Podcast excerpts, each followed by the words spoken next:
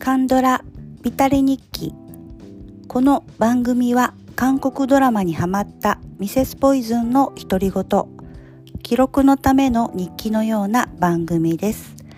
さて本日はドラマではなく韓国映画建築学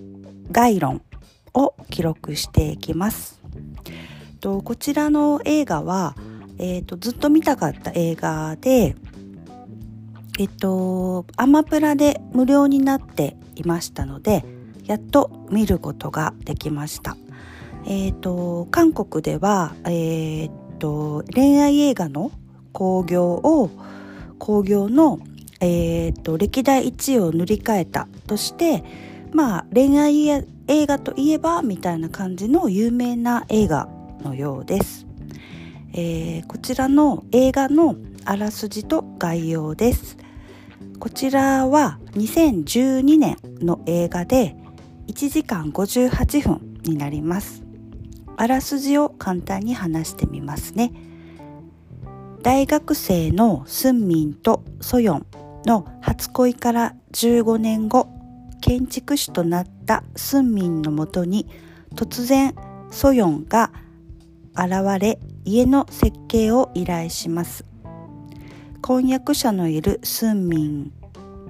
と裕福な奥様に見えたソヨンの2人は昔のようにまた恋をするのか初々しい初恋と大人になった2人の恋を描いたラブストーリーとあります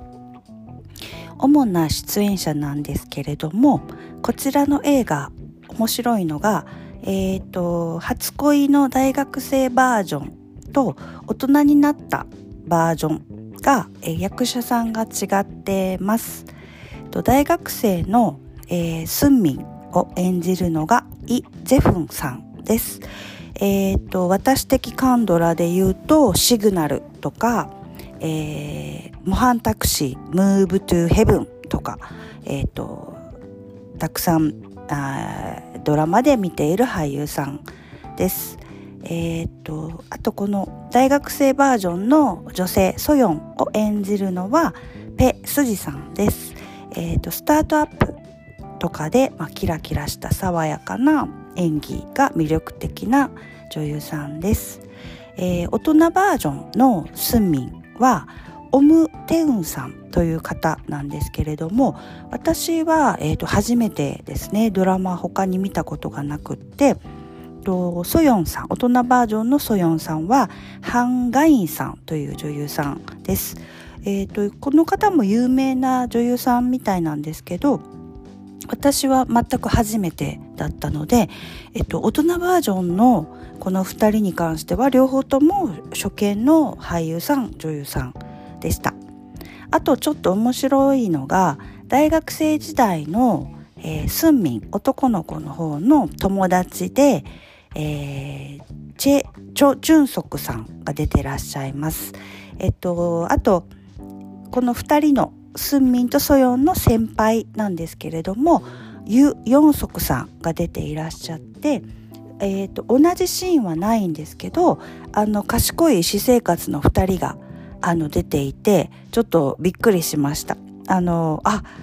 この2012年にはこういう役をやっていたんだと思ってちょっと見知った大好きな2人が出てたのでちょっと笑ってしまいました。えっ、ー、とドラマの感想なんですけれどもえっ、ー、と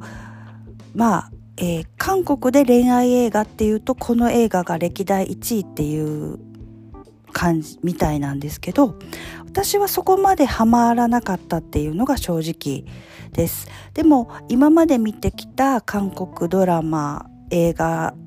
でももうまあえっ、と分かってあ知っていたんですが初恋っていうのが、まあ、本当にいかに大切なのかなっていう人生において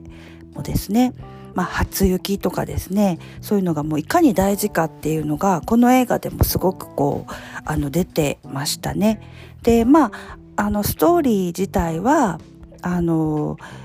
えーと、すれ違いとか実らなかった初恋とかっていうお話なのでまあそんなに目新しさまあ2012年なのでねその頃はうんそうだったのかもしれないですけどそんなに目新しさみたいなものは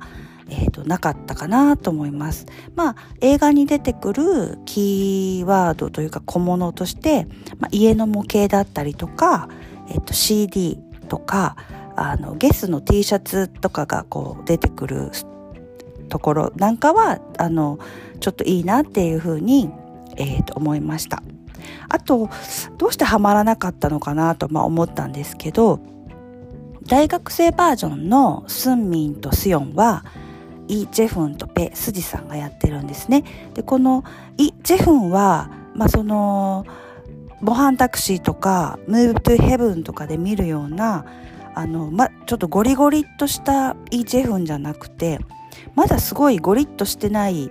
柔らかい感じのイケメンだったイー・ジェフンが出てるんですよね。そこがすごい本当に可愛くってまあその時代もあると思うんですけどこの時の大学生とかまだすごい本当素朴な感じなんですよね。でペ・スジさんとかもスタートアップとかではやっぱりすごいキラキラして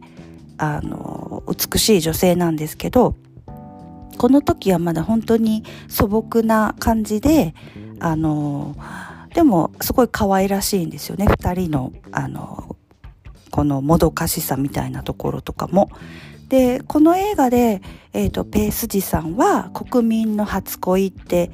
いうまあキャッチフレーズじゃないですけど言われるようになったっていうぐらい、うん、まあ確かに可愛いよなっていう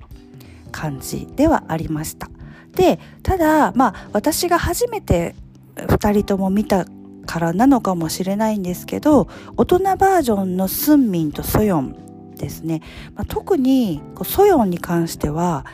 ペ筋と半眼印はちょっと違いすぎるんじゃないかなっていう感じでなんかそのどんな人生送ってきたらこうなるんやろっていうようなあのちょっと違いすぎてちょっとストーリー入ってこうへんみたいな感じになったのがいまいちハマらなかった理由なのかなとも思ったりはしたんですけれども。でもあのその韓国ドラマとか映画っていう雰囲気っていうよりは本当にあの単館系とかでやってるようなあの映画なので派手さとかあのすごい泣いてとかあのなんか号泣してみたいなすごい感情がすごい揺さぶられるみたいな強さはないんですけれどえっとなんかセンスがいい感じの映画で、まあ、お家がを建てていくんですけどお家とかもあのチェジュ島にあるお家みたいなんですけど今もあるのかな。なんかすごい素敵なあのデザインのお家なんですけど、まあ、そういうとこだったりとかあのなんか韓国映画っぽくないあのところ終わり方とかあの空気感みたいなのもあの新鮮ではありました、